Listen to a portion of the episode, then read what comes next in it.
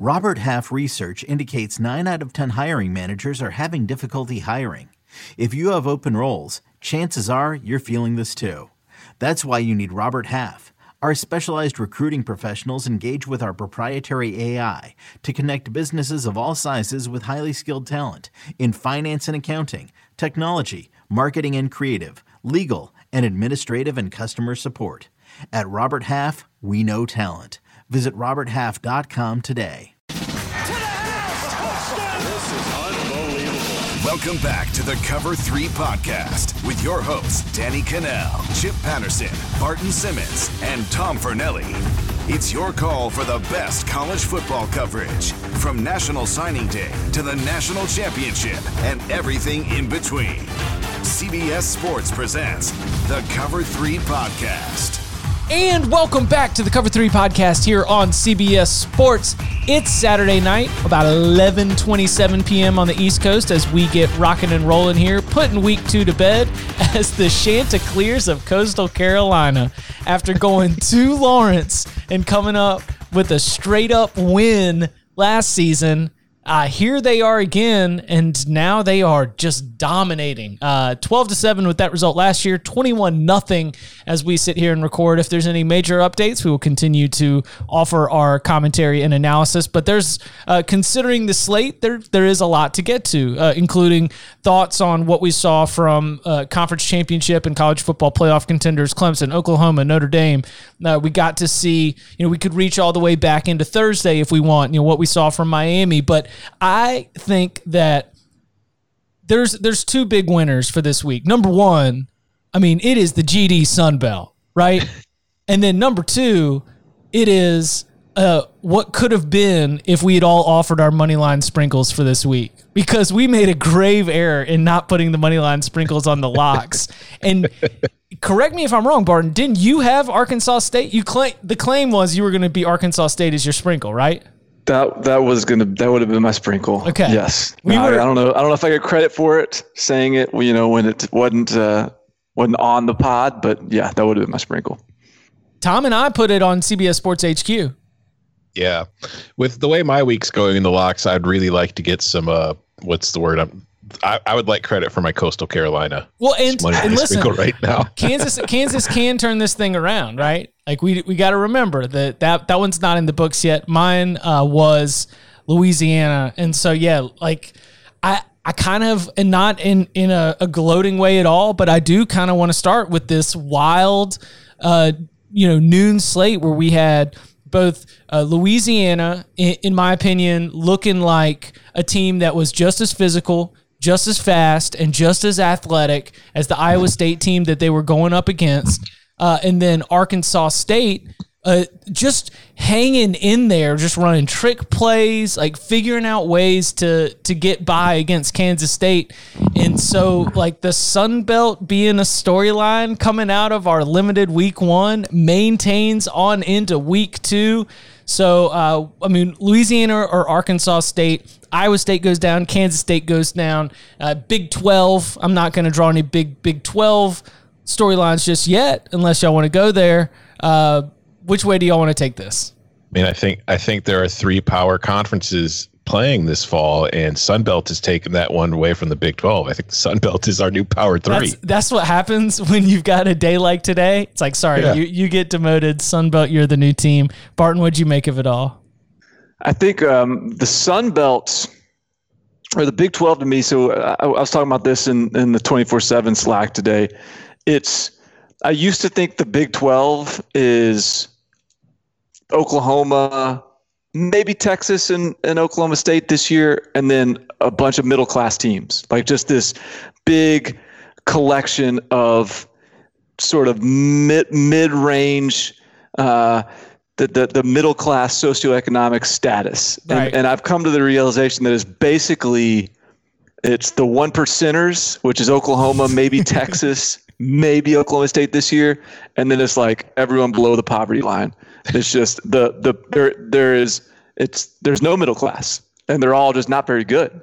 And th- that was a bad look, man. This is a bad bad look for the Big Twelve today. So in on I, oh, go ahead, Tom. I, I do think we should protect against the like because I've always said in in a regular season I always feel like we shouldn't react too much to what we see on the opening weekend for anybody and I think this year especially there's going to be some strange kind of outcomes. That said, Louisiana was just the much better team than Iowa State pretty much throughout the entire game. So it's like I don't think I don't think we could chalk that one up to just fluky week first game of the season type of things for either teams. And I would say that maybe with Arkansas State they had a bit of an advantage of having already played a game while Kansas State's in their opener. But yeah, it's you combine those two losses with like Kansas, which I guess Kansas losing to a Sun Belt team wouldn't really hurt the Big 12's reputation because that's something I don't think anybody's going to be shocked by. But it's just it's a rough start to the season for the Big 12, except for like Barton said, the one percenters, Oklahoma and Texas. Well, and as we sit here right now, and I don't know what the final's going to be, but uh, Houston Baptist is giving Texas Tech everything. Get out want. of here! Oh my Mhm. gosh, I hadn't even pulled up that scoreboard for a while. Yeah. There there was the tweet earlier this week from like Texas Tech, one of their transfers from Arizona, like a linebacker, I can't remember his name right now, has been with the program for what, like 10 days and he was named the Colin starter. Schooler. Yeah. And it was like I, I tweeted like the little taking notes things. It's like, oh, okay, that's uh that's worth noting because that's probably not a good sign for the Texas Tech defense. And yeah, it's it's proving to be true so far. I, I will uh, take issue with one thing you said, though, Tom. You said that Louisiana was clearly the better team than Iowa State, and uh, like that game, what was really interesting because it, when you look at the box score, it really like Louisiana didn't dominate the box score. It was just it was it was three plays. It was a kick return touchdown. It was a punt return touchdown. It was a 78 yard touchdown pass. And if you take away those three plays, it's not like Iowa State looked good, but Iowa State was, you know, had more like and they, Iowa State turned the ball over a couple times. So, but they had more yards per play. They had, um, you know, they they ran the ball. They got, you know, Breece Hall had over 100 yards rushing. They, it, it was a, it, it wasn't a terrible showing. It was just that Louisiana capitalized on some big plays, and so I don't know. Like I, I, I I think. I think, Brock Purdy's stat line tells tells a lot. Yeah. yeah. that was bad. And I, Yeah, and that- I true Cajuns- for sure. The Cajuns, the Cajuns had more yards per play than Iowa State did. It was Oh, four point nine to four point three. I I think what I, would you dominate if you look at this, the box score? No, more I think what yards. I- So, so uh, I would say more yards total. So yeah, I, yeah. but I where I mean dominant is like watching the game, the line play. Like Iowa State was getting pushed around quite a bit, especially in the trenches, and it was just that, that was the one thing that kind of stood out to me while I was watching the game because normally when we see like these group of five teams do this, like you said, they had those big plays that they always need to pull off those upsets. But normally it's like, you know, you see their skill players or their quarterback has a great game. You don't really see their offensive line pushing around the Power Five team's defensive line or vice versa. And I saw a lot of that while I was watching this game. it is um it is for me affirmation that Louisiana is like yes, a very very good team. Like there's nothing that is fluky about the fact that this is like they're not just the second best Sun Belt team, but you know, they are a top 25 team. I mean, yes, that I'm saying that in the context of there only being 76 teams that are playing right now, but they are without a doubt in my mind one of the top third. So, you know, you get to reframe it a little bit that uh to fast forward ahead, if we are fortunate enough to be playing college football in a healthy way when the college football playoff selection committee starts to unveil their rankings, you got a road win against a Power Five team. Like, and you looked pretty good. You shut them out in the second half. I mean, did Billy Napier outcoach Matt Campbell there? Has Matt Campbell missed? Has has has he gotten like the superstar invincibility uh, video game style, and it's all worn off? And now Billy Napier's the new hot coach to do to take this ride because the way that that second half played out was wild to me because the the, the the box score might not show any kind of domination. Our eyes might tell us that we were surprised at how Louisiana looks compared to the expectations of a Sun Belt team going in to play Iowa State on the road. But I mean, did yeah did did Billy Napier outcoach Matt Campbell? I mean, Uh, yeah, probably. I mean, he, he, yeah. I mean, his team. I, I thought his team was better prepared. I thought his and he he just look, he, he was going to be a hot name anyways, and he was going to do well in the Sun Belt, and they were going to have another probably double digit win season. Uh, I don't know. About, well, actually, I don't know about that because I guess uh, only 10 games or whatever, but they were going to have another really good year, probably be in the Sun Belt championship game. And he was going to have, he was going to be one of the top names in the group of five. He was going to be one of the top available coaches or whatever. But this was like his one shot this year to to like elevate his status from like oh look at that hot group of five coach to like oh if one of the blue blood jobs come open this dude just went and beat the guy that everyone was talking like like Matt Campbell turned out Florida State last year Right. Yep. right that's the guy that Florida State wanted and now like Billy Napier isn't just oh well Mississippi State may want like if Mississippi State's going to poke around at Billy Napier or like oh Baylor look I'm interested in Billy- Billy Napier it's like like B- Billy Napier is going to be the first man up. Um, you know, maybe Luke Fickell still got an edge on him, but like Billy Napier is going to be the first man up, and and that's that's a very small sliver he was able to to sneak into to, to make that happen by beating an Iowa State team that's ranked in the top 25. And by the way, like Iowa State, I don't know, they may be average, but Matt Campbell has this really weird, um, like he's he's defined in this very weird specific way. Like he's going to win about eight games. He's gonna not be that good in the regular in the early going. He may lose or almost lose to a not very good team, and then he's gonna beat Oklahoma, or he's gonna beat Texas or whatever. So like they're still gonna beat somebody, but um, he got the, he's, he got he got beat up on too by the by the next Matt Campbell. I'm Um, calling my shot right now. okay. Billy Napier at this time next year will be the head coach of your South Carolina Gamecocks. Yeah, I think that's the that that'd probably be where the the best bet is for sure. Because you're he, just he played going, at Furman. Uh-huh. He's he's been an assistant at South Carolina State. He was an assistant at Clemson. It's yeah, it's it makes too much sense. Billy Napier taking on Dabo. Oh boy, that is rich.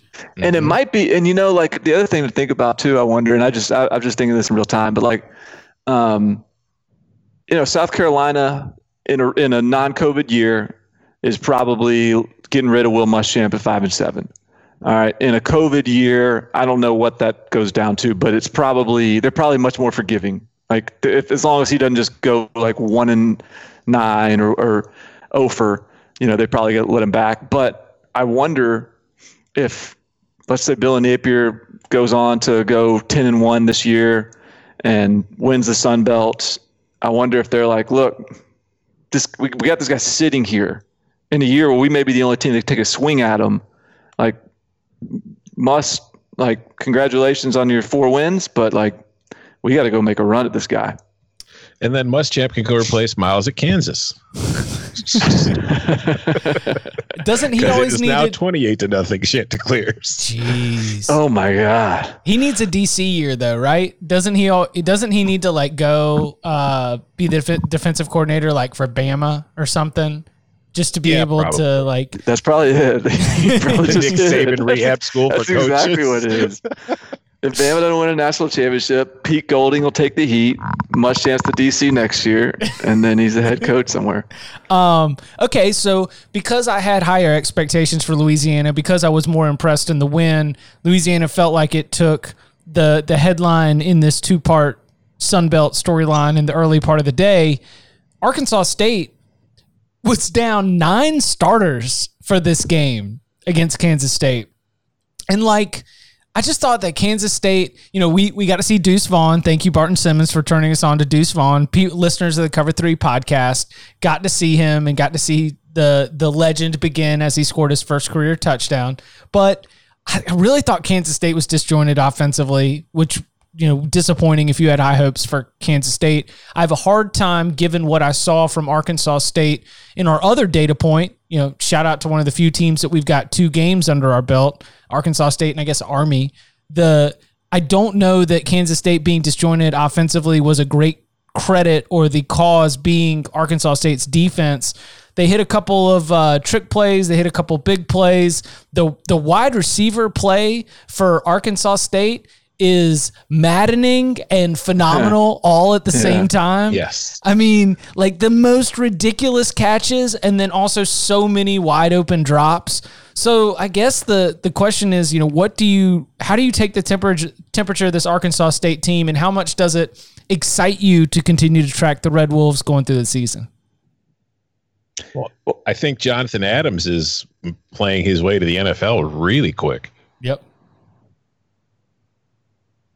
Yeah, yeah. I mean, he, he looked great. I think. I mean that that one, the K State Arkansas State is the one where it's like K State kind of got got their ass kicked. Like, like that that was Arkansas State. Now, granted, they had they had they were able to play a week before, um, but their offensive line is physical. They got those big wide receivers.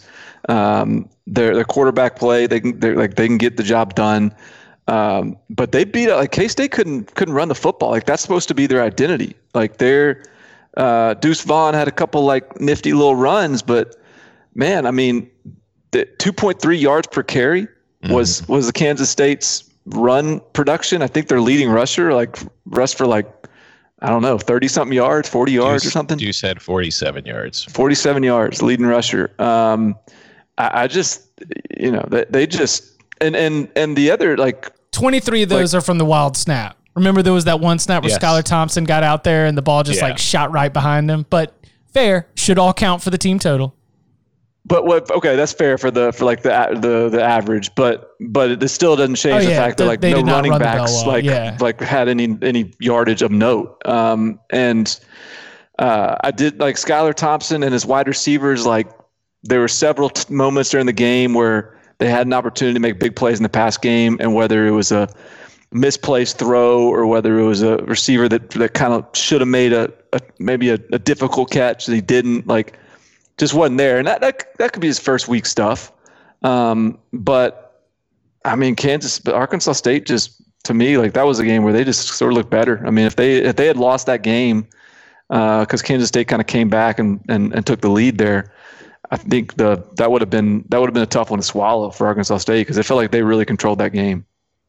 Yeah, Skylar Thompson. I mean, like you said, I hope it was first week jitters because that's somebody who, when I was doing just research during the offseason, it's like you you looked underneath the surface on his numbers at some of like the peripherals, and it was like, oh wow, this kid's actually, you know, he's performing better than you might have thought. And I I had high hopes for him coming into the season, so he he, he did not look very good on Saturday. I mean, he was 17 to 29 for 259 yards, had two touchdowns and the interception, but it was it was more that the throws he missed or just didn't make that were there that it's like, oh, I, I, especially in a four point loss, those loomed kind of large at the end there. But yeah, it's Arkansas State. I mean, the Sun Belt. We came in thinking, you know, App State and the Cajuns are clearly the best two teams in the conference, but I think Arkansas State, the way that they've looked through two weeks, this is a team that I think is going to be competing for you know at least a spot in the Sun Belt title game with those two all season long. So, um, you Texas, as we record right now, is just mollywhopping uh, UTEP, fifty nine to three right now, one percenters. Oklahoma, Spencer Rattler, just you know, didn't even have to put in much work. You know, they just they went up thirty one nothing in the first quarter. I did not buy the pay per view. So just I will admit that. At one point, I was watching a Twitter highlight shared by an Oklahoma videographer who was just shooting the viewfinder on his camera. You know how you can just have the tiny like three inch screen that pops out from the camera. So I was mm-hmm. watching that to see some Spencer Rattler highlights. but it continues a trend that we saw last year. Do y'all remember what the Big 12's bowl record was? Wasn't it winless or was it like one in something? One in five. Yeah. And the takeaway that I had for myself was don't get the parody of the Big 12's middle class confused. Like because it's intriguing doesn't mean it's good. Yeah. And so that continues as we don't know how to separate some of these teams from each other, but that doesn't mean that they are necessarily some of the best teams in college football. So Hey, uh, we're out here dogging the Big 12 and not even mentioning that West Virginia down a whole bunch of starters still kicked Eastern Kentucky's butt. They did. Hey, props to Eastern Kentucky for just just like raising their hand and stepping in to just get spanked by a bunch of teams. I mean, they, they didn't have to do that, but they decided to. you remember you remember the Brooklyn Brawler from the old WWF days? No. That's that's Eastern Kentucky. Um, all right, so to to take this on into sort of the the next portion of this, I I feel like mm, I feel like we need to to to check in on Mike Norvell, right? Because it was the debut of Willie Taggart, and and Danny Kanell mentioned this here on the uh, on the podcast that I think it was 24 to 3, a lot home loss to Virginia Tech, and the offense just was absolutely woeful. Could not get anything going. And here we go again. James Blackman as the quarterback. The offense cannot do anything. I mean, it was painful to try and watch this Florida State offense operate, and it only became more of a struggle as the game got later. Like Mike Norvell was supposed to reverse some of these trends that we saw under Willie Taggart. Like it was going to be tough to be able to fix all of the offensive line play, but just there was just such a creeping familiar feeling from last season. Remember, like the they had those fourth quarter leads, three blown fourth quarter leads. It was Boise State, it was Virginia, it was Wake Forest. And in all those games where they blew those leads, it was a situation where you would just watch them in these crunch time moments where they just needed a first down to be able to to keep the drive alive, to keep their lead, or then they would fall behind and they just needed a first down to be able to stay in the game. And and it was all of that all over the game, all over again. It was another blown fourth quarter lead. Georgia Tech 16, Florida State 13. Yo, Mike Norvell, how how do you like connect with this locker room right now? How does Florida State get up from this, and how much are, are we and y'all uh, adjusting your barometer for what even to expect from the Seminoles team in the ACC schedule? I believe I erred in my belief that Mike Norvell was a good enough coach to just suddenly make that offensive line good and suddenly make James Blackman a good quarterback. Because, like, you're right. Watching that game, it was like there was no difference between that Florida State team today than any Florida State team we've seen in recent seasons. James Blackman was. I mean, a lot of it's it's not all on him, obviously, because the offensive line was bad and he was under a lot of pressure. But he's shown time and time again that whether he's under pressure or not, he still makes mistakes. He still misses throws. He was 23 of 43 for 198 yards. They could not run the ball. They only averaged 3.1 yards per carry. And even more worrisome to me was like, you know, Tamorion Terry's dropping passes. Like he dropped what would have been an easy touchdown had he just pulled it in on a corner route. He's dropping passes. There was just, it was a sloppy performance. And maybe, hopefully, it's just if you're Florida State, you could look back on this in a couple weeks and say, okay, that was just first game of the year type of stuff. But man, if you're a Florida State fan, you've gone through the last few years, today did not make you feel any better about anything. Uh, I thought the the Chip, you even I, I mentioned it in our cover three text thread, and you even sort of cautioned uh, taking Florida State because of the Jeff Sims. the, the Jeff Sims revenge element. So Jeff Sims was committed to Willie Taggart, Florida State, and he when Mike Norvell got the job, they basically dropped him and went after uh, Tate Rodemaker and Chubba um, Purdy. And uh, instead, Jeff Sims flipped, decommitted, got dropped, however you want to phrase it, commits to Georgia Tech. And then he goes to Tallahassee with a Georgia Tech team that is 365 days removed from uh, an option offense or whatever, however long it is. And he out duels James Blackman. Yeah. I mean, he had he, looked better. He had better numbers. Georgia Tech's offense was better. Now he had some two terrible interceptions, Yes. but aside from those horrible interceptions, he he looked okay. And that's the quarterback that like could have been competing for a starting job with James Blackman um, at at Florida State. So I just thought that that was a really interesting storyline.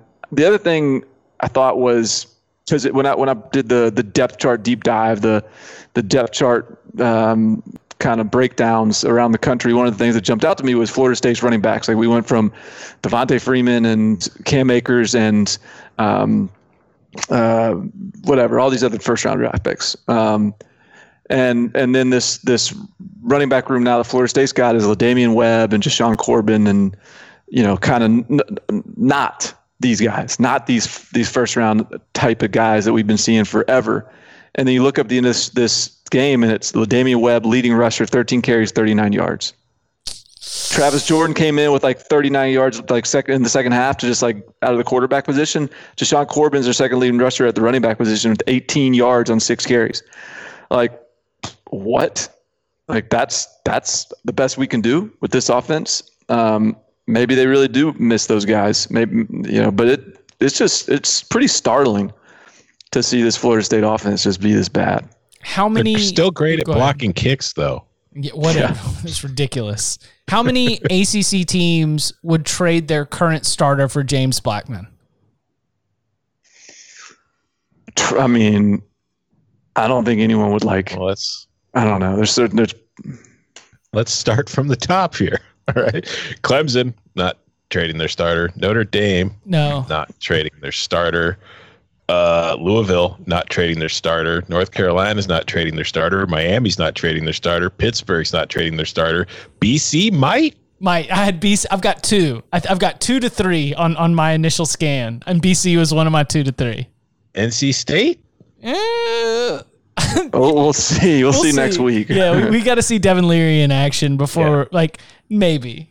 I don't think either Virginia schools are. Nah. Uh, No. Syracuse. mm, I mean, Syracuse might. Tommy tries so hard though. what about Duke? I, No. I, I liked what I saw from Chase Brice. Yeah, Chase thought Brice you- is all right. I thought Chase Brice looked pretty good too. Uh, I can Wake. stop hating on the Clemson quarterback transfers. I, I liked uh, Sam Hartman. I thought he I thought he played okay against Clemson. I mean, it's it's a tough tough haul against Yeah, that you can't measure that. You, you would take Hartman over Blackman, I think. So BC might be the only one that would consider it. Really. Yeah, it was BC, BC, Syracuse, uh, and NC State. And NC State. Yeah, maybe we'll see. I've I I- I'll keep some uh, homerism to thinking that maybe Devin Leary's taking some steps, but again, we've got to be able to uh, to go see that. You mentioned the Jeff Sims. How about so there were two ACC quarterbacks who were committed to Florida State. And uh, at one time during their recruitment, and one on Saturday, and neither of them play for Florida State. Sam Oops. Howell. Oops. Sorry, that's that's just the way it breaks sometimes. Uh, all right, coming up on the other side, we'll take a look at our initial thoughts to some of the best teams in the country. Talking about Clemson, talk about Notre Dame, talk about Oklahoma, all that and more next. Check out our new NBA show, Beyond the Arc, part of the CBS Sports Podcast Network, where you can find me, John Gonzalez, NBA insider Bill Reiter, and Ashley Nicole Moss five days a week talking all things NBA. Whether you're looking for insightful discussions, upbeat commentary, breaking news, interviews, or coverage of all the biggest stories in the NBA, our new show is the place to be five days a week. Download and follow Beyond the Arc on Apple Podcasts, Spotify, and wherever you get your favorite podcasts. You deserve the truth. The enemy is at our gates. The fight for humanity I look at your faces. I do not see defeat. No! And I do not see surrender. is far from over. You will not make that stand alone. We have something the enemy does not. We have heroes. Halo. New season now streaming exclusively on Paramount Plus. So, um, let's let's go to Notre Dame. 27-13 against Duke.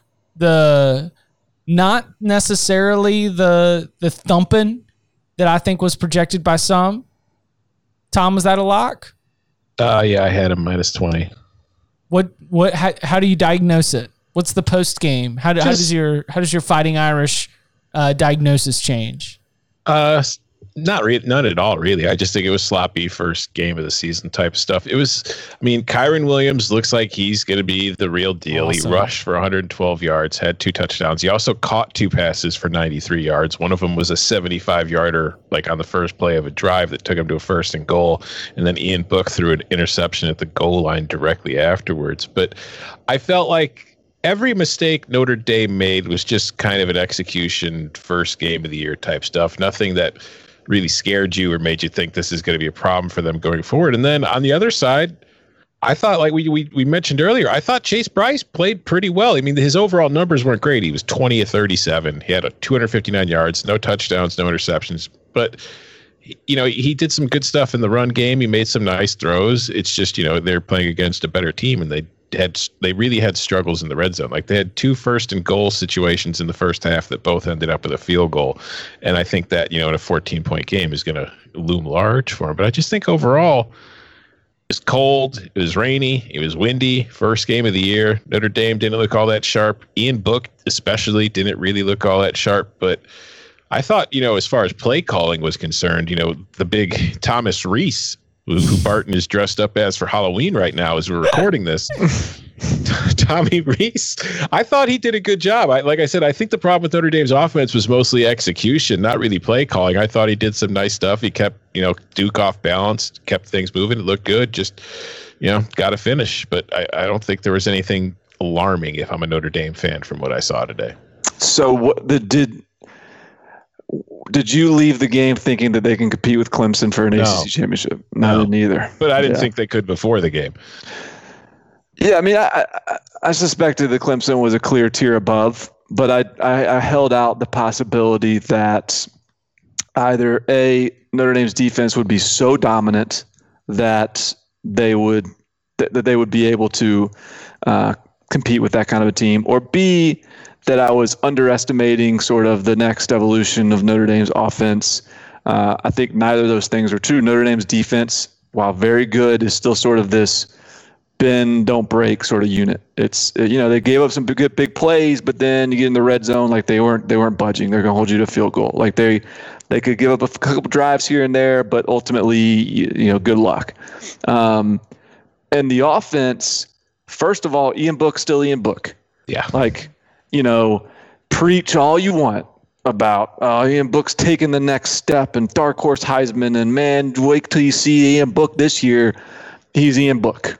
He will always be Ian Book. He is Ian Book now. He'll be Ian Book tomorrow. He'll be Ian Book five years from now. He's Ian Book. And that's not a bad thing. Like being Ian Book's pretty good, but it's not the same as the the guys that are winning Heisman trophies, the guys that are winning national championships. So I think that's settled. Ian like Book has his like CDL three times over. He's a bus driver who has achieved all of the bonus bus driver safety certifications. He gets an extra $15 on every paycheck because of all of the extra certifications he has as being one of the best bus drivers in all of college football. Uh, yes. Let's, yeah, have, let's have John work on a graphic of Tommy Rees driving a bus.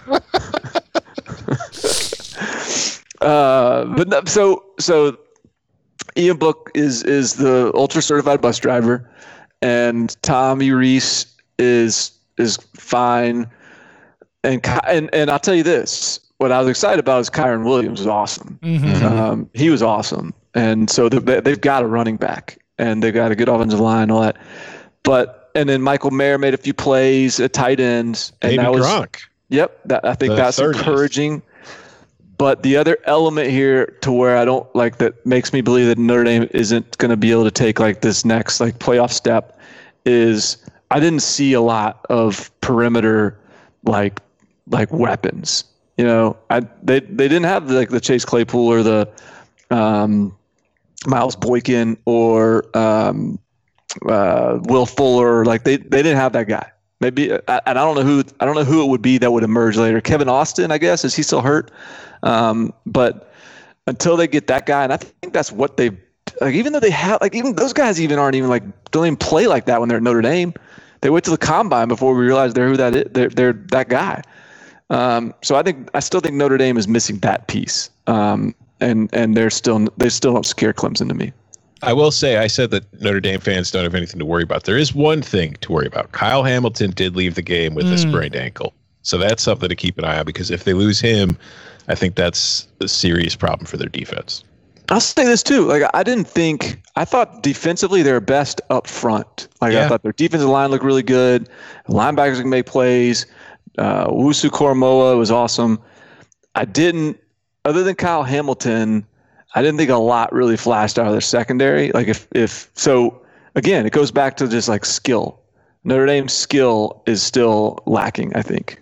the uh it was funny too because Brian Kelly in the post game, uh, at least what he did with Jac Collinsworth on NBC, it was it was a little bit of him acknowledging that if he were his preference is for them just to run the damn ball behind the best offensive line in the country because it was like, yeah, you know, there were some jitters out there in the first half, but you know, I, th- I thought that uh, I thought Tommy did a good job. He realized what worked for us, and then we stuck to that in the second half. And I was like, okay, so yeah, we're just gonna like Kyren Williams, Chris Tyree, Kyren Williams, Chris Tyree. Like we got this deep backfield. Why would we ever like Notre Dame?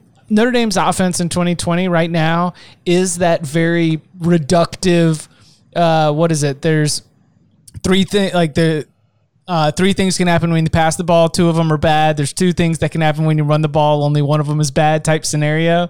Like they're just like, nah, we can win football games with uh, Daelin Hayes, Owusu Koramoah. Like the the offense, the defense is so good that we can just run the ball behind this offensive line, and they're going to be able to beat everybody on their schedule, not named Clemson. And that's that's a successful Notre Dame football season. and and you could probably you could probably you just can't you can't line up head to head and beat Clemson, but like um, yeah, like Notre Dame and and and they don't have many of these games this year. You know, like no maybe Clemson's the only game where they actually you know are going to play someone where they have to answer some of these questions that I just brought up, but against Clemson. You know, like Notre Dame might have enough pieces on defense, might have a good enough offensive line. Kyren Williams might be good enough back where you can just sort of piece together a game plan that gives you a chance to win a game like that. But I think that's the frustration with Notre Dame. Like they've already faced Clemson in that scenario, and Clemson won the middle eight, and that's ball game, right? And so I, think that they're tired of having to tightrope that deal, and they want to at some point just be able to line up and and and go toe to toe with athletes, and they're still not there. All right, let's go to the Tigers next. Um, the touchdown drought against Wake Forest, or the touchdown drought for Wake Forest against Clemson, is over. We shot off fireworks. We had confetti cannons for the first time since the 2017 game between Clemson and Wake Forest. The Demon Deacons found pay dirt, but they found it in garbage time as they put up 10 points in the fourth quarter in a 37 to 13 loss. The backdoor cover is awfully painful for everybody. Heavy public favorite that was the Clemson Tigers, and certainly a Clemson team that we were rooting for on the Cover 3 podcast. But I, I came away from this one with uh, an interesting twist in the the storyline around Trevor Lawrence because he doesn't have Tee Higgins and he doesn't have a Justin Ross. There isn't um, those overwhelming, surefire receivers. Like Frank Ladson had a couple grabs. I think Joseph Nada Ngata had a, a catch in this game. But the leading receivers are are senior slot Amari Rodgers and junior tight end Braden Galloway. Like he is just having to distribute the ball, make some sound decisions, and he ends up doing it to the tune of 351 yards passing on 78% completion percentage.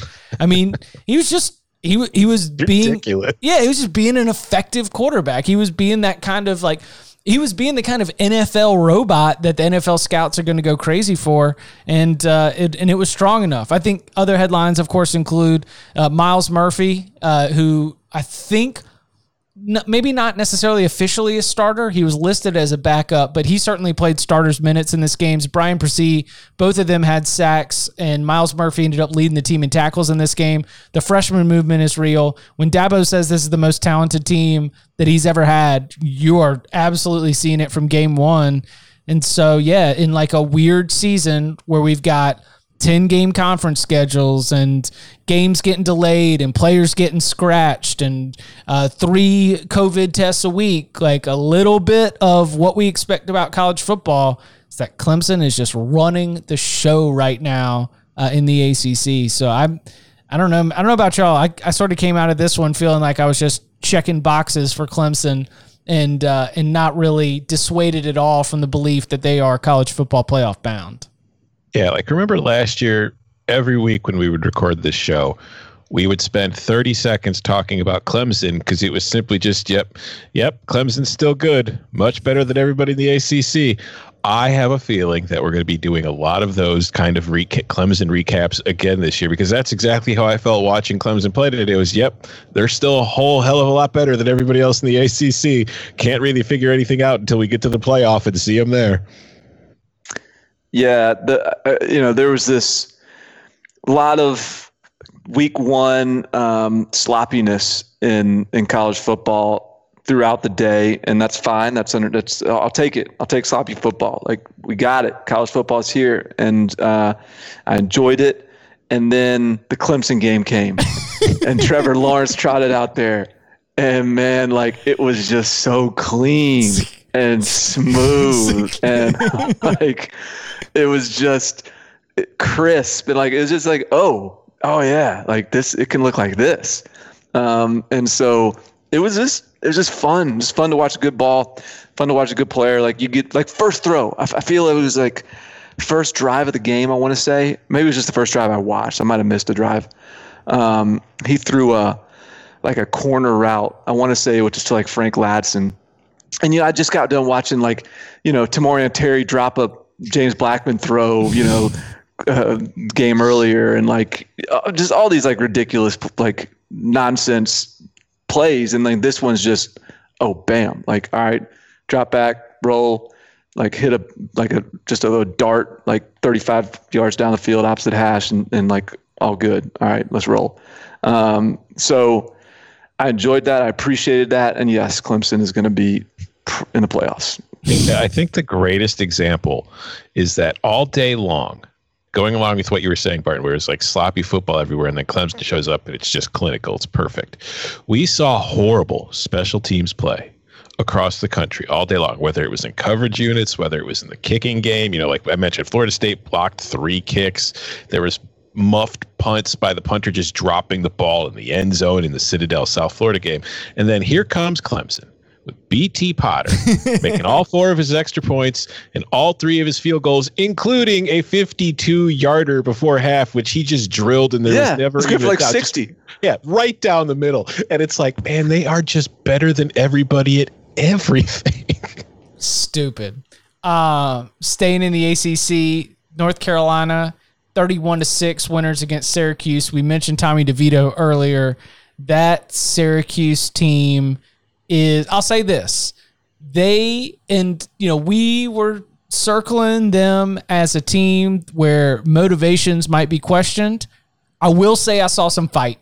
I saw I saw an orange team that did not appear entirely checked out, but offensively they are just so bad. Like the the Homer storylines coming out of like the North Carolina beat writers and, and the media that did go to the game is like, wow, North Carolina's defense, man, they're just they're playing way above their heads. They're playing above expectations. Tomari Fox, Tomon Fox, like the this is a really good group.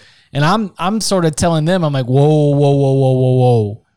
It was Syracuse's offensive line and it was Syracuse's offense down two running backs. Like, let's let's break for a little bit before we use this defensive performance as a reason to be able to you know just add even more gasoline to the hype fire that is going on in Chapel Hill around that football program right now.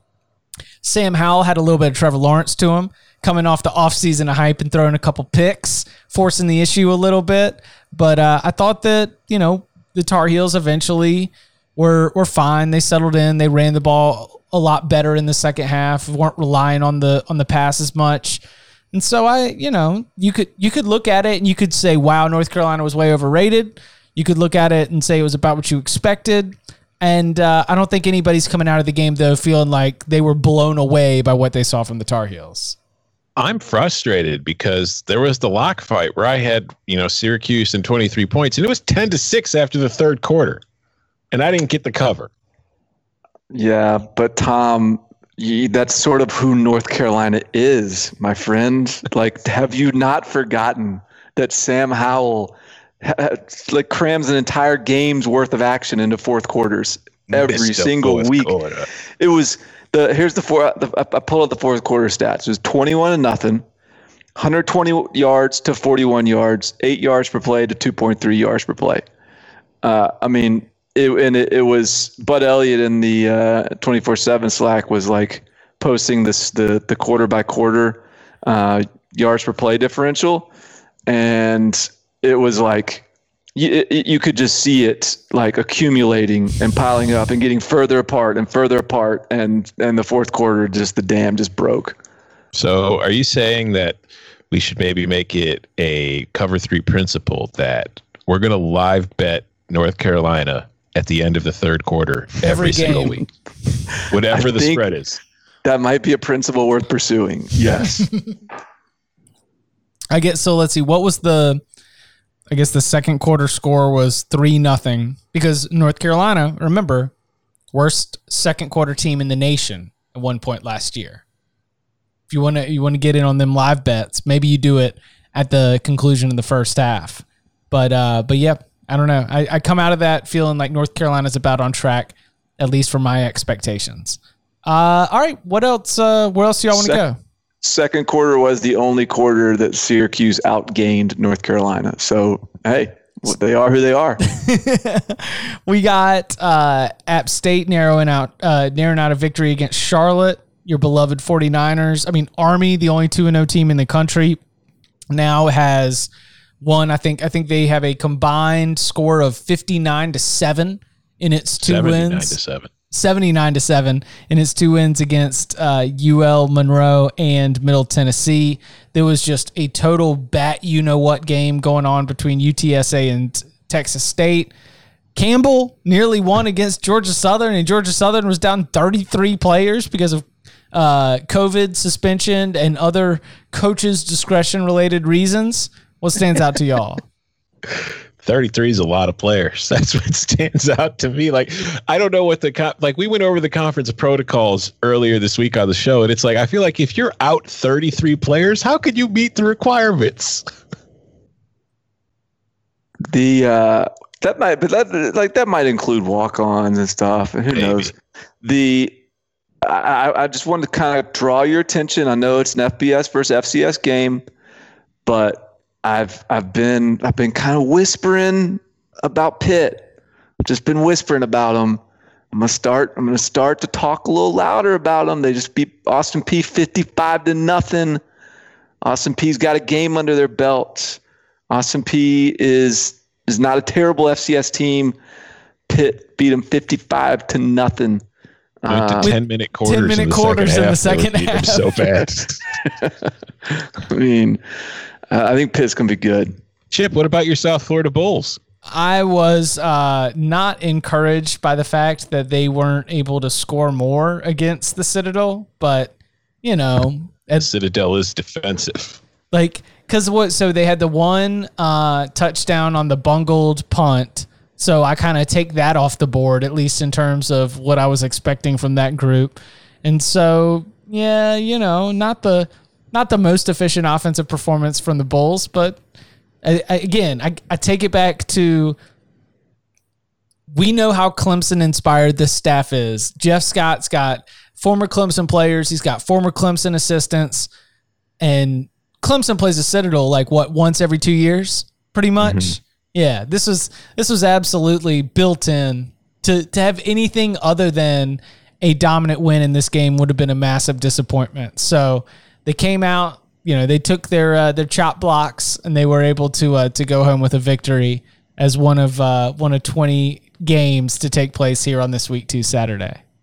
Hey, rank these three teams uh, in order: uh, Duke, Miami, Florida State. Miami, Florida State, Duke. Yeah. Okay, what would be the Miami Florida State line? Four and a half. Sad.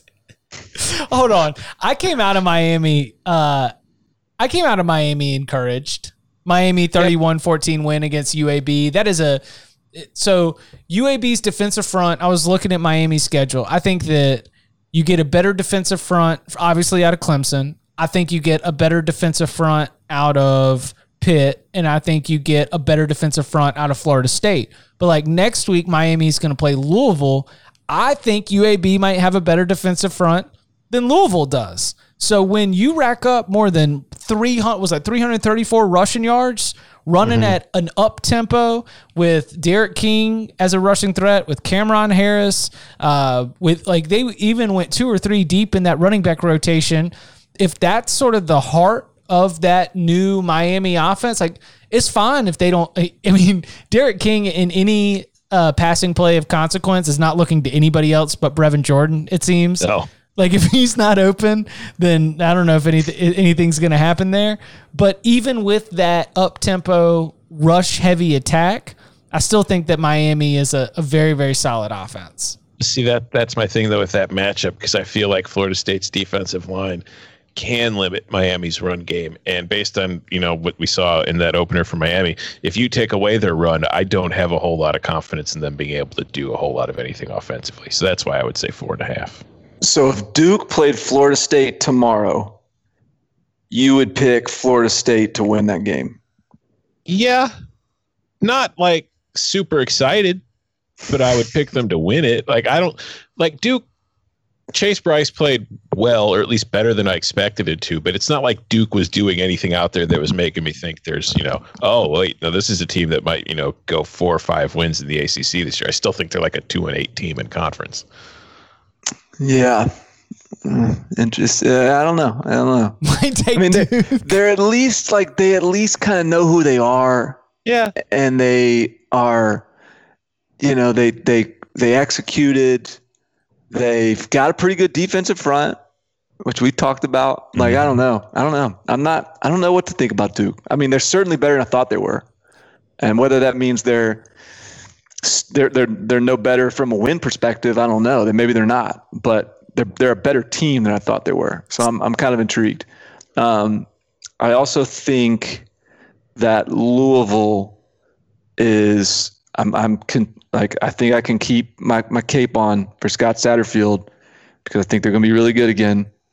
I'm not you know Western Kentucky is not a juggernaut, but they're a good Group of Five team.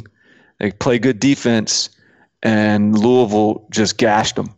Um, 31, 35 21, and two of Western Kentucky's touchdowns came off turnovers where they got the ball inside like the five yard line. So I think Louisville is uh, is a really good team too. Could be, could be. I think Louisville games will still definitely be one of some of the funner games in the ACC on a weekly basis. That's for sure. Duke and Florida State scheduled to play December 5th in oh, could, Durham. That see, could be for everything. See, by then, I could see Florida State potentially being a pretty good team. I think they probably will be a pretty good team. Like at that point, I'm probably taking Florida State. But Duke I think has never beaten season, like, Florida sure State. would. Duke has never beaten Florida State. 18 really? and 0 series goes back to 1992. Let me just throw it on here right now. Duke is going to take down Florida State in Durham on December 5th. You're gonna call your December shot wow. right now. So I, I'm calling after after our first real Power Five weekend. I'm calling Billy Napier to South Carolina. Chip's calling Duke finally beating Florida State. December Barton, give us something crazy that's gonna happen. Uh, uh, Clemson will be in the playoffs.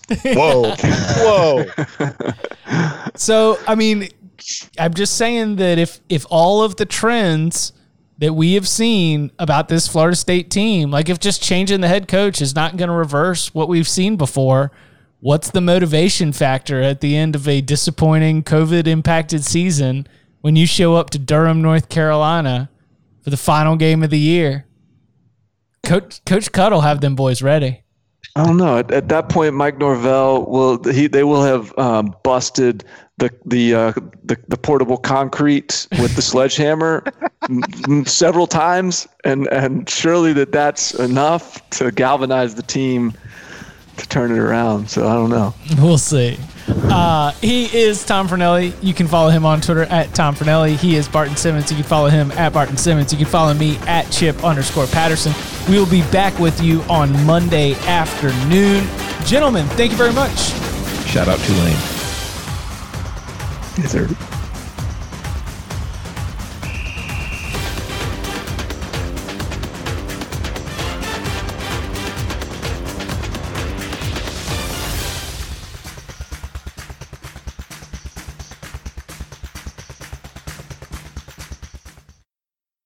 I'm Mark Chapman. Welcome to the Planet Premier League podcast.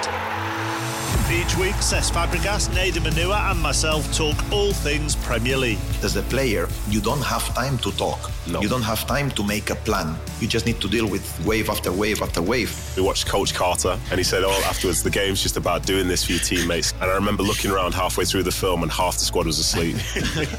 Planet Premier League. Listen wherever you get your podcasts.